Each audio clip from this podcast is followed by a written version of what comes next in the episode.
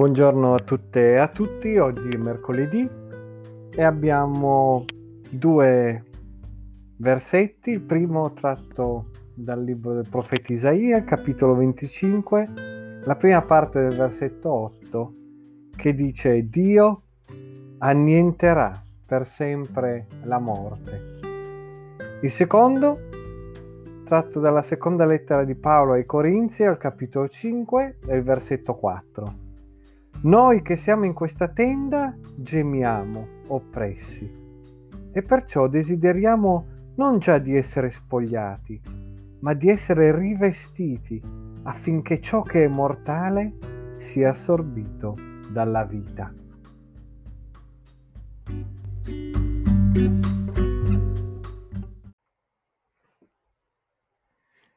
In questo periodo di pandemia riceviamo giornalmente dal Ministero dati e statistiche su contagi, sui ricoveri in terapia intensiva e sul numero di morti.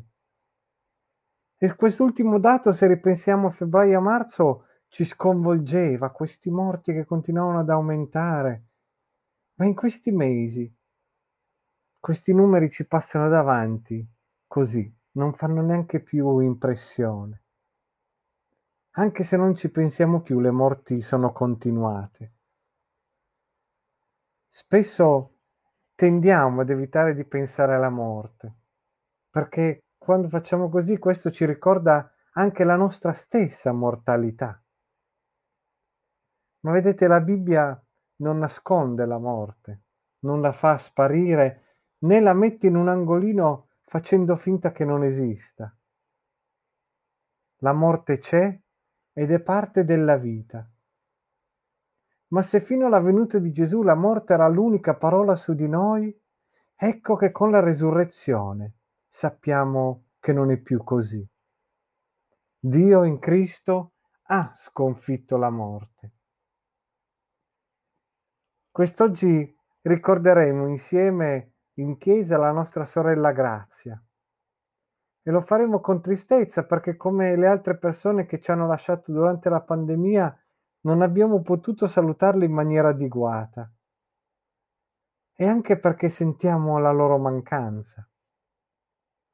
Ma renderemo grazie a Dio per la sua vita nella certezza che la morte è stata sconfitta, annientata. Paolo ci invita a desiderare la vera vita, quella eterna, con la V maiuscola che solo Dio può dare. E la cosa bella, sapete, è che questa vita già la possiamo sperimentare ora, se per usare di nuovo un termine paolino ci lasciamo rivestire di Cristo. In fondo lui l'aveva detto, io sono la vita. Solo in lui sappiamo che abbiamo la vera vita, quella eterna, ora e sempre.